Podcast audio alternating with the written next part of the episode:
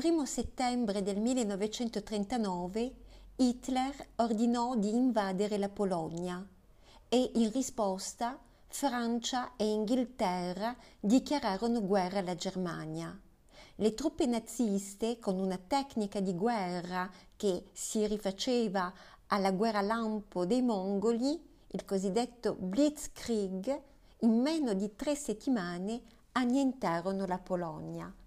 3.000 mezzi corazzati erano soprattutto dei panzer, 1.700 aerei invasero la Polonia, contemporaneamente aggredita a est dalle truppe sovietiche e da ovest dalle truppe tedesche. I panzer tedeschi fecero letteralmente a pezzi la cavalleria polacca.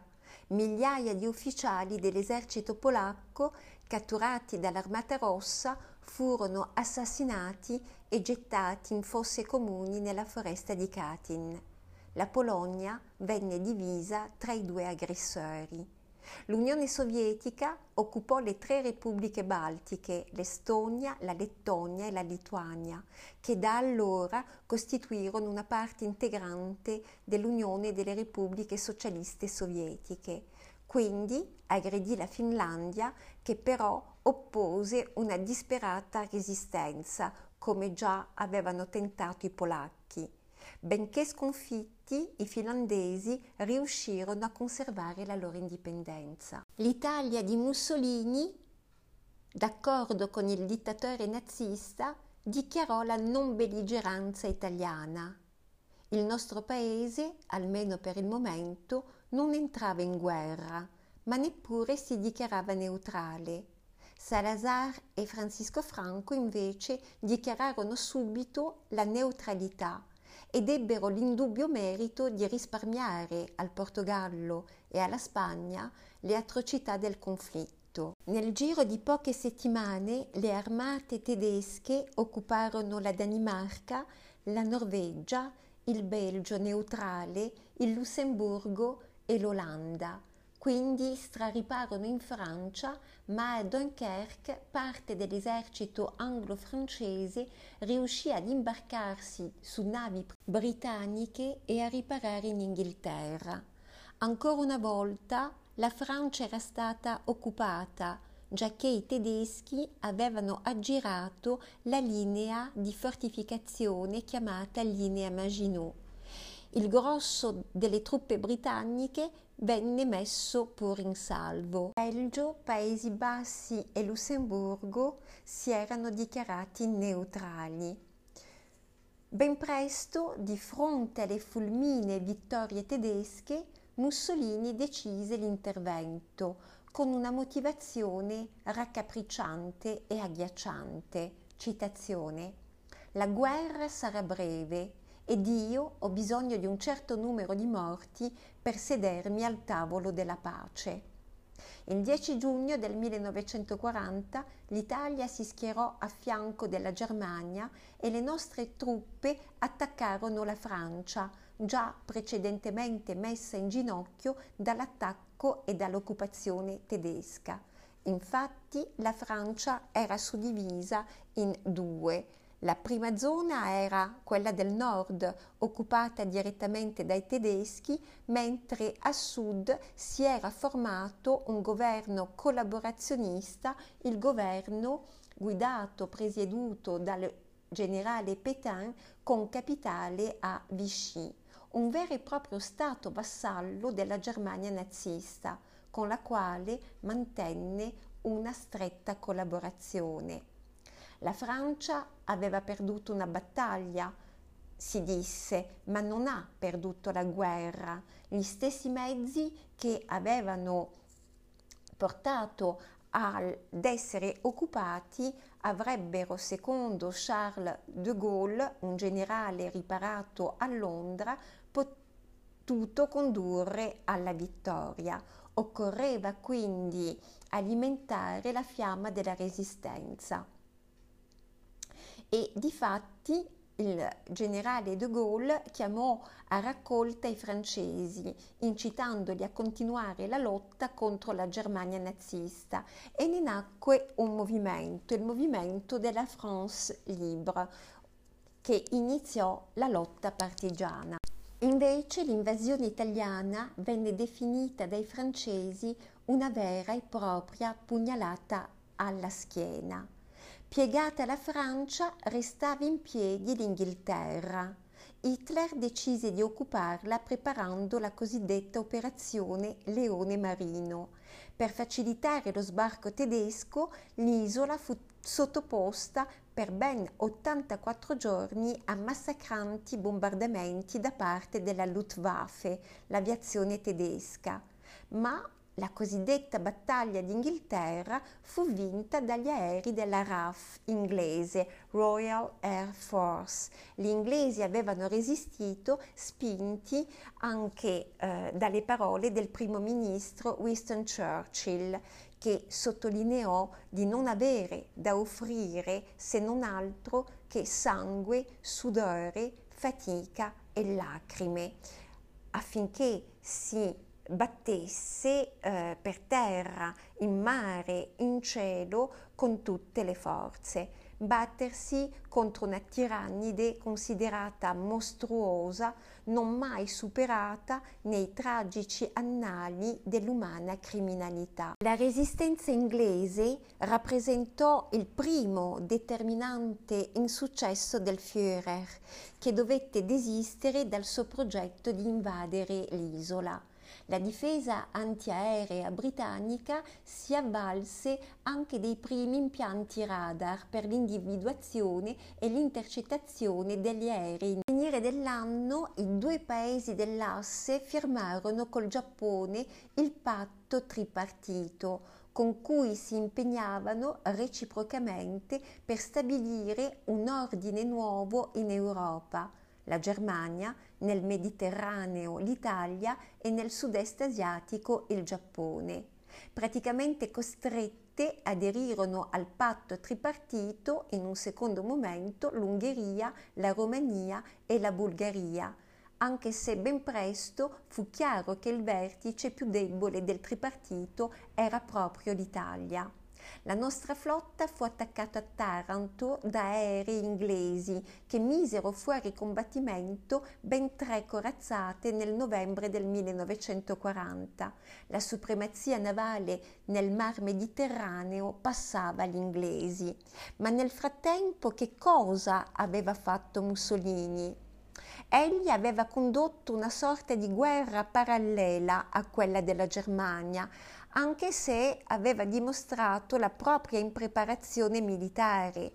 Prima le truppe italiane attaccarono la Grecia e rischiarono la sconfitta, scongiurata solo ed esclusivamente grazie all'intervento dei tedeschi. Poi le truppe italiane subirono il contrattacco britannico sia in Nord Africa sia in Africa orientale. Già nel 1941 l'impero coloniale italiano era stato liquidato. In Libia oltre 100.000 soldati italiani furono imprigionati e l'intervento tedesco guidato dal generale Rommel con un corpo di spedizione, i cosiddetti Africa Corps, respinsero gli inglesi verso il confine egiziano. Tuttavia Hitler nel giugno del 1941 decise di attaccare l'Unione Sovietica, quindi di mettere in atto il cosiddetto piano Barbarossa, consistente proprio nell'occupazione, nell'attacco e nell'annientamento dell'Unione Sovietica, dello Stato bolscevico. Lanciata il 22 giugno del 1941 con l'impiego di 3 milioni di soldati, 10.000 carri armati, 3.000 aerei, che si mossero lungo tre direttrici per occupare l'Ucraina e conquistare le maggiori città della Russia, l'offensiva fu fermata alle porte di Mosca e della città di Leningrado. Ai riparti tedeschi si unirono contingenti ungheresi, romeni, italiani, il cosiddetto corpo di spedizione italiano in Russia, divenuto poi Armir, spagnoli, malgrado la neutralità della Spagna. Colta di sorpresa e decapitata, almeno nei quadri superiori, dalle tragiche purghe staliniane, l'Armata Rossa cedette su tutto il fronte, lasciando centinaia di migliaia di prigionieri nelle mani dei tedeschi. Attraversati i paesi baltici e l'Ucraina, gli invasori entrarono a Kiev, posero l'assedio a Leningrado e in ottobre giunsero alle porte di Mosca, mentre a sud erano già riusciti a raggiungere la Crimea. La sospensione invernale delle operazioni diede modo ai sovietici di riorganizzarsi e di permettere un contrattacco dell'Armata Rossa allontanando la minaccia almeno dalla capitale. Per la prima volta dall'inizio del conflitto il Blitzkrieg non aveva portato alla capitolazione del paese attaccato. La guerra nazista a est si caratterizzò per una ferocia senza precedenti, anche contro i civili. Si pensi al lavoro forzato, ai campi di concentramento, allo sterminio di masse. Si formò un movimento di resistenza clandestino che attuò una resistenza passiva, attacchi militari, sabotaggi, organizzazione di evasioni, espatri con documenti falsi, formazione di centri di ascolto delle radio alleate, diffusione di informazioni.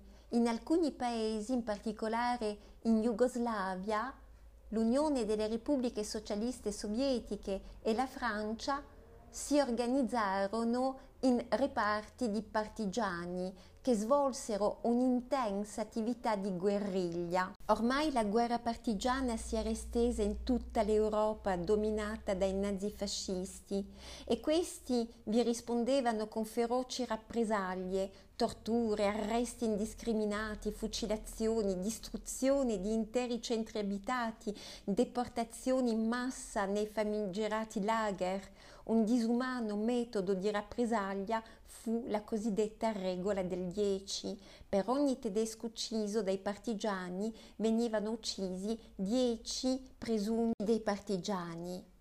Ma il teatro della guerra era destinato ad allargarsi fino a diventare per la seconda volta mondiale.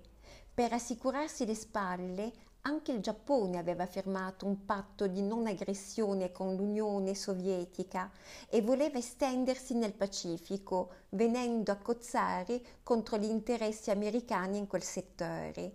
Il 7 dicembre del 1941, senza dichiarazione di guerra, gli aerei giapponesi attaccarono la flotta americana del Pacifico ancorata nelle isole Hawaii presso Pearl Harbor gli Stati Uniti entrarono in guerra a fianco delle potenze occidentali.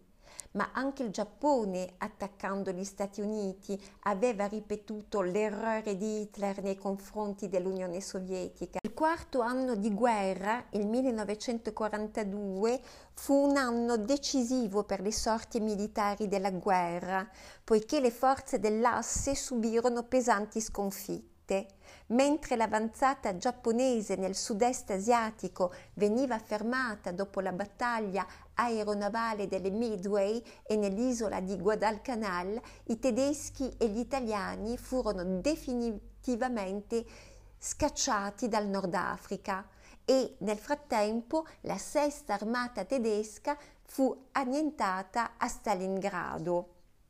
Il Giappone in pochi mesi aveva sì conquistato la Thailandia, la Birmania, la Malesia, l'Indocina, l'Indonesia e le Filippine, ma l'Asia, la grande Asia, non era stata ancora piegata.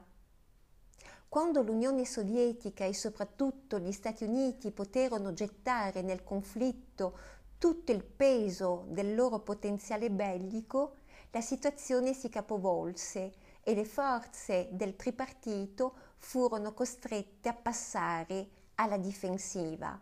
Nel Pacifico gli americani inflissero alla flotta giapponese due durissime sconfitte nel Mar dei Coralli e alle isole Midway, come precedentemente ricordato. Sul fronte d'Africa gli inglesi, comandati dal generale Montgomery, passarono al contrattacco e con la battaglia di El Alamein travolsero definitivamente le truppe dell'Asse mentre nel Marocco e nell'Algeria sbarcarono le forze americane. Anche in Russia i tedeschi e la nostra Armir, l'armata italiana in Russia, che Mussolini aveva inviato a combattere i bolscevichi, furono inchiodati a Stalingrado e sulle rive del Don dall'eroica resistenza dei russi, che disputarono al nemico ogni strada e ogni casa della città. Alla fine l'Armata Rossa, intorno alla quale si era stretta la popolazione intera, accerchiò le forze dell'asse e le costrinse ad una drammatica ritirata. In questa occasione, come già era accaduto ad El Alamein, i tedeschi confermarono i loro veri sentimenti nei confronti dei camerati italiani, abbandonandoli agli stenti del freddo, della fame e della furiosa controffensiva russa. All'inizio del 1943 era chiaro come l'asse non avesse più possibilità di vittoria. Tuttavia ci vollero ancora più di due anni per concludere la guerra. Allo scopo di stabilire una strategia comune, i rappresentanti della coalizione antitedesca iniziarono a incontrarsi regolarmente. Nel gennaio del 1943 a Casablanca si incontrarono Roosevelt, Churchill e De Gaulle. Quest'ultimo, con la liberazione del Nord Africa, aveva lasciato il Regno Unito e si era trasferito ad Algeri, dove era nato il Comitato francese di liberazione nazionale.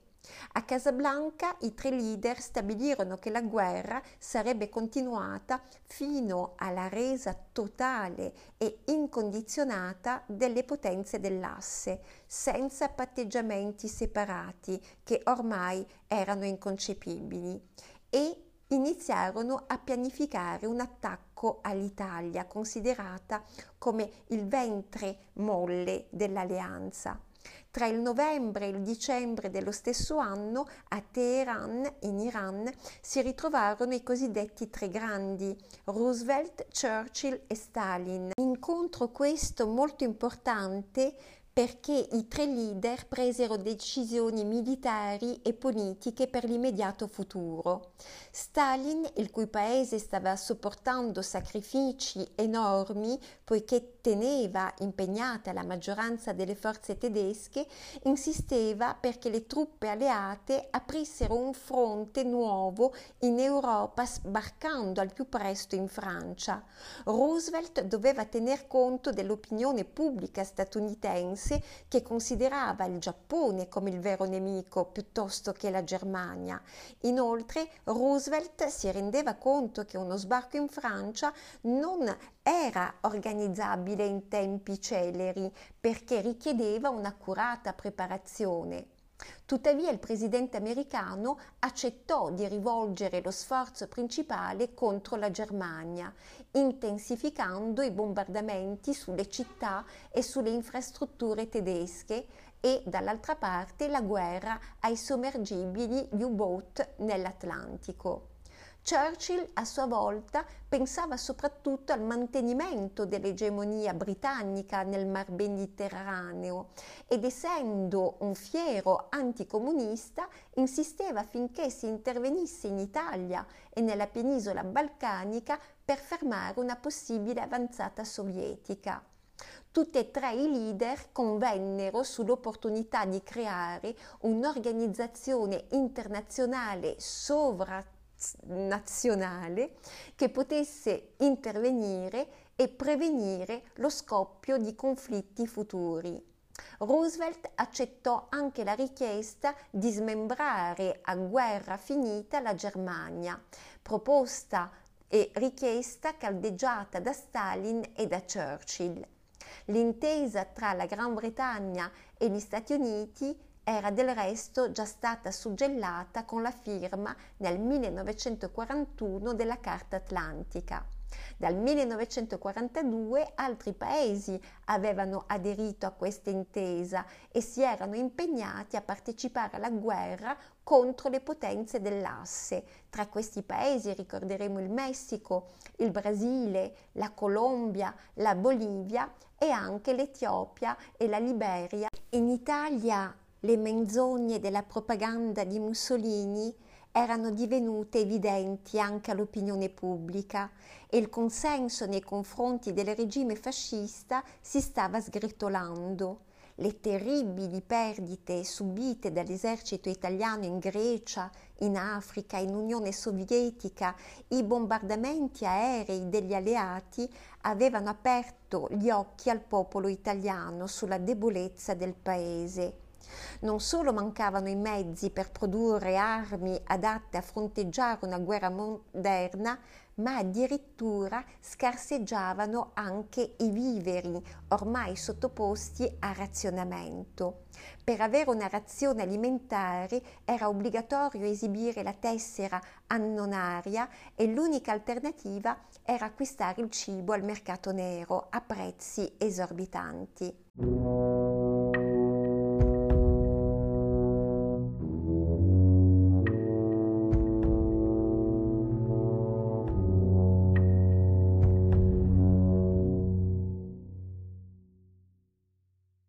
Situazione del genere lo sbarco alleato in Sicilia, avvenuto tra il 9 e il 10 luglio del 1943, provocò in meno di un mese la caduta di Mussolini.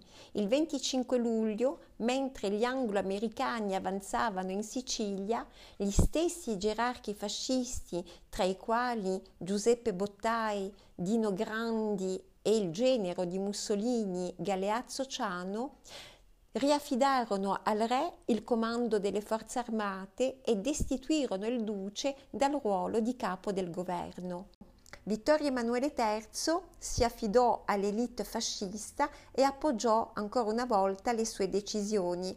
Nominò un nuovo capo del governo, Pietro Badoglio, all'epoca un importante generale dell'esercito italiano, e fece arrestare Mussolini, che venne condotto in una prigione sul Gran Sasso in Abruzzo. La notizia della destituzione del duce fu accolta con gioia nel paese. Il re cominciò a trattare in segreto con gli alleati una pace separata, mentre nel frattempo rassicurava i tedeschi circa il fatto che l'Italia avrebbe continuato a combattere al loro fianco. L'armistizio fu firmato da Pietro Badoglio il 3 settembre del 1943 a Cassibile in Sicilia e prevedeva la resa incondizionata dall'Italia. Tuttavia fu reso noto all'opinione pubblica soltanto l'8 settembre del 1943. In quello stesso giorno Vittorio Emanuele III e Pietro Badoglio abbandonarono Roma fuggendo prima a Pescara e poi a Brindisi che era stata nel frattempo liberata dagli alleati. I tedeschi, consapevoli della vulnerabilità dell'Italia, avevano già programmato un piano per prendere possesso del paese nel caso di un tracollo o di un tradimento da parte dell'alleato. Un piano chiamato piano Alarico, dal nome del re mm, dei Visigoti che avevano saccheggiato Roma nel 410. Nella fretta di mettersi in salvo, Vittorio Emanuele III e Pietro Badoglio lasciarono senza ordini l'esercito italiano e soprattutto non fornirono indicazioni riguardo all'atteggiamento da tenere nei confronti dei tedeschi. In mancanza di ordini, i soldati italiani tentarono di difendere Roma. In generale, però, l'esercito dovette arrendersi senza combattere. Molti soldati furono uccisi e molti italiani furono deportati in Germania. Altri, abbandonando la loro divisa, si nascosero in una fuga spesso solitaria e talvolta avventurosa verso casa. Anche le truppe italiane in Francia e nei Balcani disertarono e furono in gran parte disarmate e internate dai tedeschi. Su due milioni di soldati italiani, 600.000 finirono nei lager nazisti, nel frattempo organizzati anche come campi di lavoro e campi di sterminio per la soluzione finale attuata contro gli ebrei. Chi cercò di resistere cadde vittima di spietate rappresaglie, come la divisione Acqui a Cefalonia. Ad ottobre il governo monarchico denunciò l'alleanza stretta con il Terzo Reich e gli dichiarò ufficialmente guerra. Tuttavia, le truppe degli alleati considerarono solo come co-belligerante l'Italia, non un'alleata. Dopo lo sbarco in Sicilia, gli anglo-americani erano riusciti a risalire la penisola, liberando molte zone dell'Italia meridionale. Addirittura Napoli insorse spontaneamente, cacciando i reparti tedeschi senza aspettare l'arrivo degli alleati. Questi invece sbarcarono a Salerno, dove trovarono ad attendergli le divisioni tedesche e ehm, per ben tre settimane di sanguinosi combattimenti cercarono appunto di farsi largo per raggiungere la città partenopea. La penisola italiana si trovava a questo punto sotto l'occupazione di due eserciti, a sud quello degli alleati e nel centro-nord quello dei nazisti. La linea di confine era costituita dalla linea Gustav, fortificata dai tedeschi a partire dall'ottobre del 1943, una linea questa che partiva dalla foce del fiume Garigliano sul Tirreno e passando per la città di Cassino giungeva fino alla foce del Sangro sul mare Adriatico. Come abbiamo visto, all'indomani dell'8 settembre i tedeschi si dimostrarono pronti ad agire, occupando facilmente il centro-nord e riuscendo addirittura a liberare Benito Mussolini che fu condotto in Germania al cospetto di Hitler. Il Führer continuava a puntare su di lui per respingere gli alleati e lo aiutò a costituire nel nord Italia, con sede a Salò sul lago di Garda, uno Stato fascista denominato Repubblica Sociale Italiana. Già nel nome della Repubblica Sociale Italiana era evidente la volontà di richiamare lo spirito del fascismo delle origini con la forma repubblicana e non quella monarchica, ma in realtà la Repubblica di Salò fu solo uno stato fantoccio in cui a comandare erano i tedeschi Mussolini era soltanto un burattino nelle mani di Hitler e proprio per questo i suoi seguaci furono chiamati con una sfumatura di disprezzo repubblichini. L'ordinamento istituzionale dello Stato fantoccio era quello di un regime autoritario e poliziesco. Il patriottismo venne usato per giustificare le rappresaglie e il terrore scatenati contro gli antifascisti. Protagoniste del terrore repubblichino furono le cosiddette brigate nere. Come in tutti i paesi occupati, anche gli ebrei italiani furono arrestati e deportati verso i campi di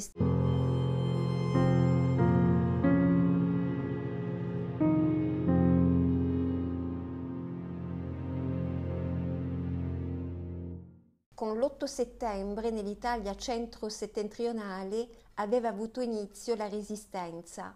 I primi gruppi di partigiani si costituirono spontaneamente ed erano formati da soldati e ufficiali dell'esercito rimasti ormai senza ordini, ma anche da perseguitati antifascisti, sindacalisti, studenti, a cui si unì successivamente un numero crescente di giovani i quali, dopo la costituzione della Repubblica di Salò, preferirono la guerriglia piuttosto che arruolarsi nell'esercito repubblichino. Dapprima le bande partigiane furono prive di coordinamento, ma ben presto iniziarono ad essere inquadrate parte all'interno dei Comitati di Liberazione Nazionale, acronimo CLN, delle organizzazioni clandestine che nacquero proprio per condurre una lotta unitaria contro i nazifascisti. Il giorno successivo all'armistizio erano ufficialmente ricostituiti tutti i partiti messi precedentemente al bando durante il fascismo. Il Partito Comunista, il Partito Socialista Italiano di Unità Proletaria, il Partito Liberale, il Partito della Democrazia Cristiana, il Partito Repubblicano, il Partito d'Azione di Parri. Sotto la guida dei comitati di liberazione nazionale, le formazioni partigiane si unificarono nel corpo dei volontari per la libertà, CVL, ma rimasero differenziate in base al partito di riferimento. Coloro che per esempio si riconoscevano nel partito d'azione, quasi sempre borghesi, progressisti, provenienti dalle università, dalle professioni, fondarono le formazioni di giustizia e libertà che si distinguevano per esempio per il loro fazzoletto verde. Le brigate Matteotti invece erano l'espressione del rinato Partito Socialista. Le brigate Garibaldi, contraddistinte dal fazzoletto rosso, si riconoscevano per lo più nel Partito Comunista. Questi gruppi rappresentavano l'antifascismo di sinistra e raccolsero il maggior numero di partigiani. Li accomunava la speranza che la lotta partigiana portasse dopo la vittoria ad una profonda, radicale trasformazione della società italiana o addirittura a una rivoluzione. Una parte del movimento partigiano era invece inquadrata in formazioni di ispirazione cattolica, per esempio le Fiamme Verdi, e soprattutto in reparti monarchici chiamati badogliani o azzurri. Infatti l'azzurro era il colore tradizionale della monarchia. Lotta partigiana coinvolse 300.000 combattenti circa, di cui 35.000 caddero sul campo. Fu condotta attraverso azioni di sabotaggio, imboscate, attentati, attraverso l'occupazione del territorio, soprattutto in montagna, oppure nelle valli alpine e appenniniche. Cosa rappresentò la uh, lotta partigiana? Senza dubbio potremmo dire oggi che la resistenza italiana sorse nel paese in cui era nato il fascismo e si configurò come una vera e propria guerra civile tra gli italiani, oltre che contro un occupante straniero, i tedeschi. Quell'esperienza di sangue convinse tanti italiani del valore supremo della democrazia. E in questo senso possiamo dire che la resistenza non fu soltanto rivolta contro l'occupazione tedesca, ma fu anche una guerra per far trionfare i valori della libertà e del pluralismo politico contro la sopraffazione fascista. Nell'Italia meridionale occupata dagli anglo-americani, almeno formalmente continuavano a governare il re Vittorio Emanuele III e il generale Pietro Badoglio. I partiti antifascisti ritenevano Vittorio Emanuele III responsabile dell'ascesa del fascismo e della guerra, quindi ne chiedevano l'immediata abdicazione. Una situazione di incertezza questa che durò fino al marzo del 1944, quando il segretario del Partito Comunista, Palmiro Togliatti, tornato in Italia dopo 18 anni trascorsi in Unione Sovietica, convinse il suo partito e le altre formazioni politiche all'interno dei comitati di liberazione nazionale a sostenere il re e il generale Badoglio con lo scopo di sconfiggere il nazifascismo e di rinviare a guerra finita la soluzione della questione istituzionale. A indurre Togliatti a questo passo inaspettato lui che era stato per molto tempo in esilio, fu probabilmente la necessità di rendere più autorevole il Partito Comunista come interlocutore degli alleati, che temevano una deriva rivoluzionaria. La svolta di Salerno, così chiamata perché il governo aveva trasferito la sua sede a Salerno dopo la liberazione della città da parte degli anglo-americani, rese possibile la formazione di un governo di unità nazionale in cui erano presenti tutti i partiti democratici, indipendentemente dalla loro opinione sulla monarchia. Il re accettò di farsi da parte, annunciando che dopo la liberazione di Roma si sarebbe ritirato a vita privata, delegando i poteri al figlio Umberto di Savoia. La collaborazione tra i partiti e il governo ufficializzò inoltre l'azione dei comitati di liberazione nazionale nell'Italia settentrionale, segnando una svolta nell'efficacia della lotta di liberazione. All'inizio del 1944 gli alleati ripresero la loro avanzata verso nord per forzare la linea Gustav i combattimenti si concentrarono soprattutto a Cassino, dove la resistenza tedesca si protrasse per molti mesi. Per aggirare la linea Gustav, gli alleati tentarono uno sbarco più a nord, ad Anzio, ma anche qui furono bloccati per mesi dalle divisioni tedesche. La strada per Roma fu guadagnata a costi umani elevatissimi e gli alleati giunsero nella capitale il 4 giugno. Dopo due mesi anche Firenze, grazie al contributo dei partigiani, fu liberata. Alla fine dell'estate i tedeschi in ritirata approntarono una nuova linea difensiva più a nord, la cosiddetta linea gotica. Le SS e la Wehrmacht, per stroncare sul nascere ogni resistenza all'occupazione, si impegnarono anche in una fortissima azione di repressione rivolta contro i civili. Il 24 marzo del 1944 alle fosse ardeatine, una cava eh, della città di Roma, i nazisti fucilarono 335 tra civili e militari. Altri centri colpiti furono più piccoli, Boves vicino Cuneo, Sant'Anna di Stazzemma vicino Lucca, Marzabotto sull'Appennino bolognese, Civitella, Vallucciole, entrambe in provincia di Arezzo. Solo per citare alcune località dove donne, anziani, bambini pagarono il prezzo più alto di una guerra in cui tutti erano considerati alla stregua di soldati. Circa 15.000 civili innocenti persero la vita nel corso di queste spietate rappresaglie. Come ricorderete, durante la conferenza di Teheran i tre grandi avevano convenuto di aprire un secondo fronte in Francia. Si pensò appunto allo sbarco in Normandia, nel nord della Francia, un attacco questo preparato con cura nei mesi precedenti per limitare il più possibile la perdita di soldati. Questa operazione, passata alla storia come operazione Overlord, scattò sotto il comando del generale Dwight Eisenhower il 6 giugno del 1944. Fu un'invasione senza precedenti nella storia sia per il dispiegamento di mezzi sia per l'organizzazione logistica. Lo sbarco coinvolse cinque spiagge e all'assalto parteciparono ben 4.000 navi da guerra. Le divisioni di fanteria furono precedute e protette dall'azione di 12.000 aerei che bombardarono le postazioni difensive, da dove i tedeschi opposero comunque una ferocissima resistenza.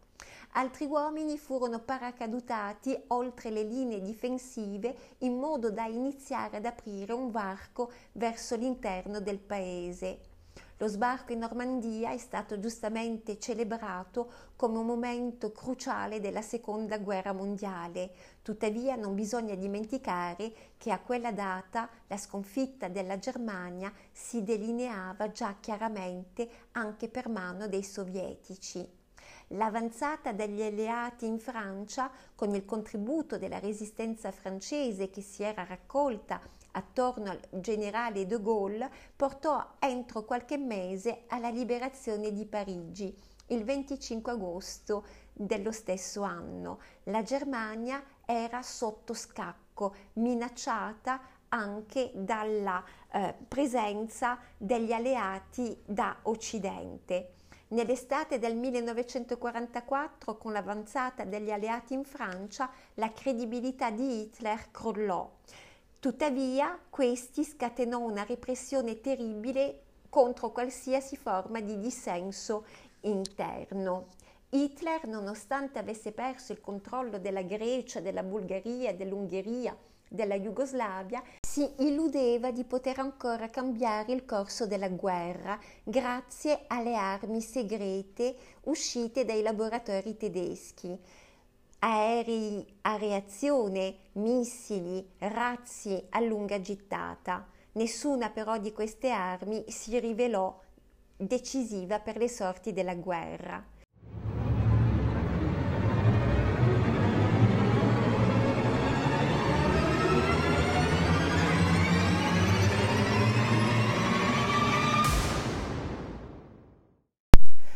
Nonostante massicci bombardamenti e nonostante le sconfitte, il morale dei tedeschi era ancora alto. In tanti continuavano a credere al loro Führer e a obbedire alla sua cieca volontà di combattere all'oltranza, come accadde nelle Ardenne in Belgio inutilmente.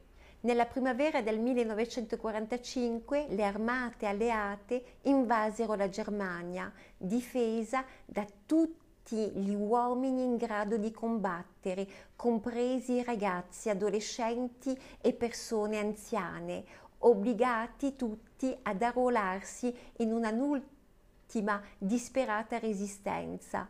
Mentre in marzo i reparti dell'esercito britannico e statunitense passavano il Reno, i sovietici raggiungevano la capitale.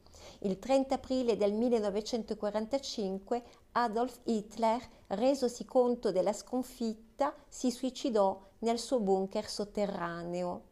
Il 7 maggio del 1945 i rappresentanti dell'esercito tedesco firmarono in Francia, nella città di Reims, la resa incondizionata della Germania. La guerra in Europa era finita.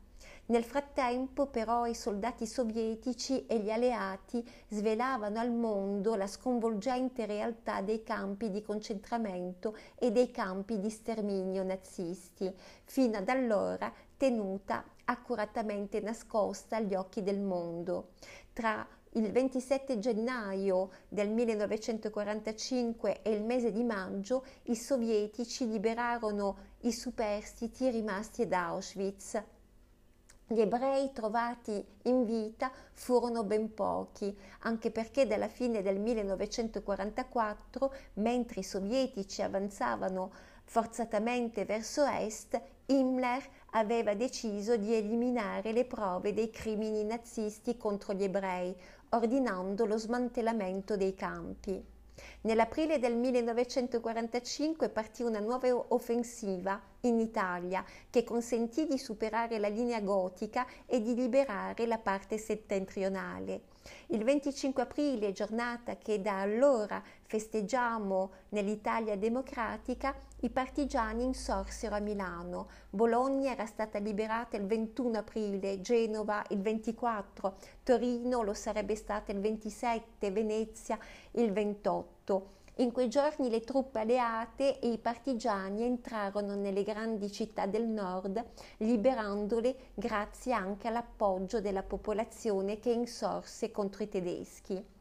Ormai braccato, privo di appoggio, Mussolini tentò un'ultima fuga verso la Svizzera, ma a Dongo, nei pressi di Como, i partigiani lo riconobbero, lo arrestarono insieme alla sua compagna, Claretta Petacci.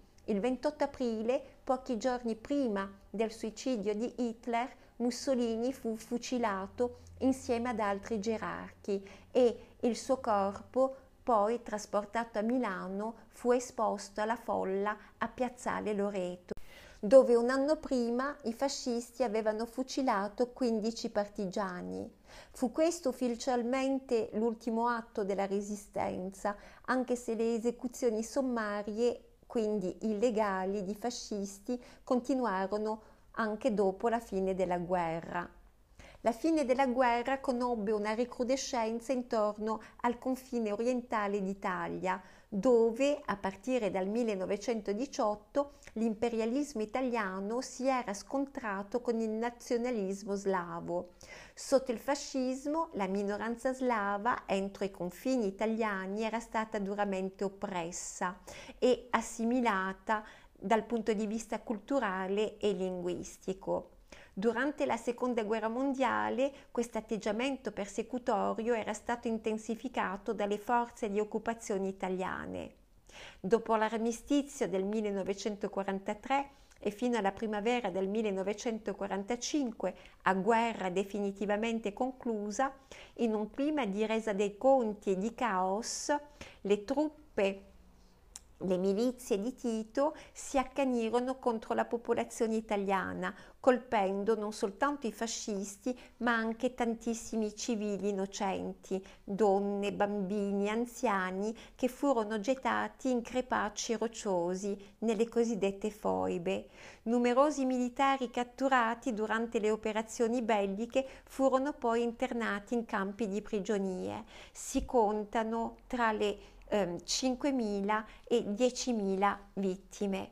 Le uccisioni furono causate non solo dal desiderio di rivalsa delle popolazioni slave contro gli italiani, ma anche e soprattutto da un preciso progetto politico. Eliminare tutti gli oppositori al progetto di requisire i beni degli italiani. 300.000 persone, vale a dire il 90 90% degli italiani che abitavano in quelle aree, Zara, Fiume, furono costrette all'esodo, l'esodo giuliano-dalmata. Nel frattempo abbiamo tralasciato quanto succedeva ad Oriente. Furono intensificate sul fronte pacifico le operazioni degli alleati che sbarcarono nelle Filippine e da lì incominciarono i bombardamenti sul Giappone. Le battaglie di Iwo Jima e di Okinawa furono estremamente dispendiose in termini di vite umane. I giapponesi persero infatti 120.000 uomini, che piuttosto che arrendersi preferirono lottare fino alla morte. Si pensi per esempio anche a quei kamikaze, a quegli aviatori che si lanciavano con i loro caccia contro le portaerei nemiche. La svolta per il Giappone giunse con un'arma il cui potenziale era senza precedenti, un'arma alla quale aveva lavorato una squadra internazionale di scienziati guidata dal fisico tedesco di origini ebraiche Robert Oppenheimer e di cui faceva parte anche il fisico italiano Enrico Fermi. La squadra lavora in gran segreto al cosiddetto progetto Manhattan, per mettere a punto una nuova arma, la bomba atomica. Dopo la morte del presidente Roosevelt gli subentrò il presidente Truman, che decise di impiegare la bomba atomica sulle città giapponesi. Il 6 agosto del 1945 un bombardiere B-29 sganciò su Hiroshima la prima bomba atomica. Il 9 agosto gli Stati Uniti sganciarono una seconda bomba su un'altra città giapponese, Nagasaki.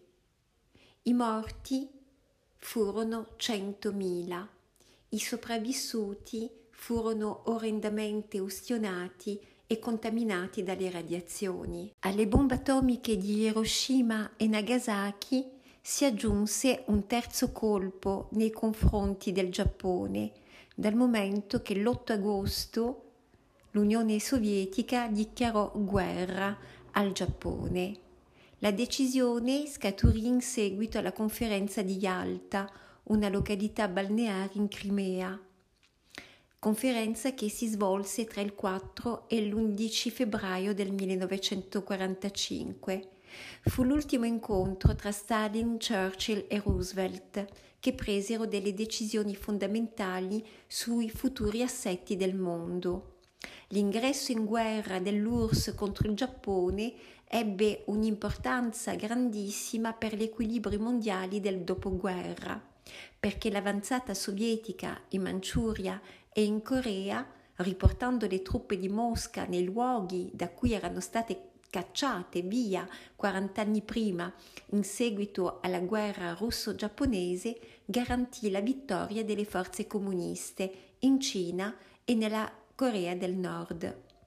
Il Giappone annunciò la sua resa il 15 agosto del 1945 e l'armistizio fu sottoscritto ufficialmente il 2 settembre. Oltre alla conferenza di Yalta, anche la conferenza di Potsdam pose le basi del nuovo ordine mondiale. La Germania venne divisa in quattro zone di occupazione da parte delle potenze alleate, mentre Berlino, che si trovava nella zona sovietica, venne a sua volta divisa in quattro settori.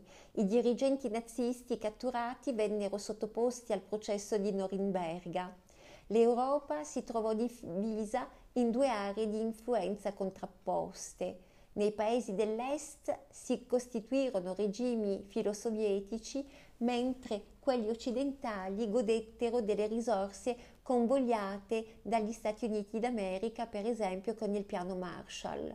In Giappone il generale MacArthur assunse pieni poteri e procedette molto velocemente ad una radicale riforma sociale che non venne completamente portata a termine per l'aggravarsi della tensione e per lo scoppio della guerra in Corea. La Carta delle Nazioni Unite fu adottata il 26 giugno del 1945, segnando così la nascita dell'ONU. I numerosi processi di Norimberga e poi anche quelli di Tokyo stabilirono come esistono dei diritti umani fondamentali e che chiunque li violi debba essere perseguito dalla comunità internazionale. Nasceva il concetto dei crimini contro l'umanità. Dal punto di vista economico, il principio fondamentale adottato nella conferenza di Bretton Woods fu il seguente. Il dollaro fu designato come la moneta di riferimento negli scambi internazionali. Si creò un fondo monetario internazionale e una banca mondiale, rispettivamente per facilitare gli scambi internazionali e finanziare la ricostruzione dopo la guerra. A queste istituzioni si aggiunse l'accordo generale sulle tariffe e sul commercio concluso fra 23 paesi. L'obiettivo era quello di ridurre i dazi doganali e tutti gli ostacoli che frenavano il commercio internazionale.